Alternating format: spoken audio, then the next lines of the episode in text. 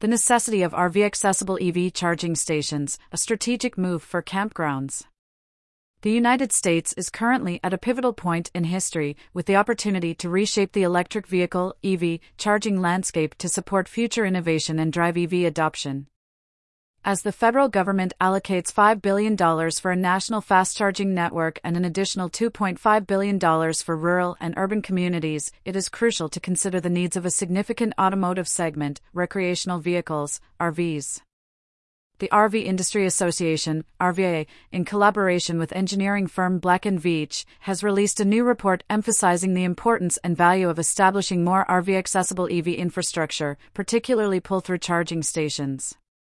The report provides responders with the business case, crucial drawings, reasonings, and cost analysis information surrounding the need for pull through electric RV charging stations, as per the News and Insights report of the RVIA the Infrastructure Investment and Jobs Act, signed into law in 2021, has led to the deployment of $5 billion for states to build a fast charging network across the country. States have developed plans for spending the funds and are in various stages of releasing RFPs for site hosts to respond to with their specific proposals for utilizing the money to deploy DC fast chargers decision makers, charging companies, and site hosts should deploy charging stations that fit all use cases, including those of RVs, said RVIA Government Affairs Vice President Jason Reynaud.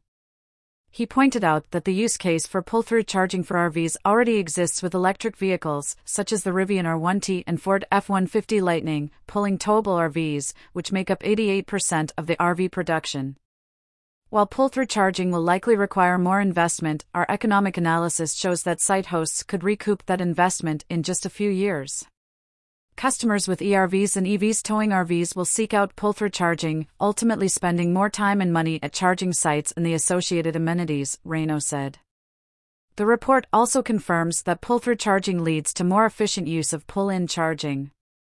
Without pull-through charging, electric vehicles with towable RVs would either have to decouple and park the trailer somewhere or, along with other medium and heavy-duty vehicles, they would potentially pull across multiple charging spots and block chargers.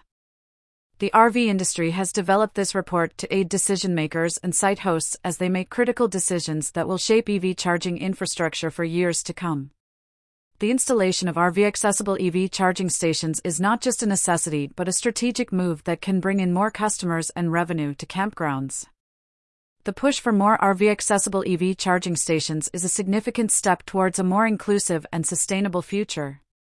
As the RV industry continues to evolve with the advent of electric vehicles, it is crucial for campgrounds and holiday parks to adapt and cater to the needs of this growing segment.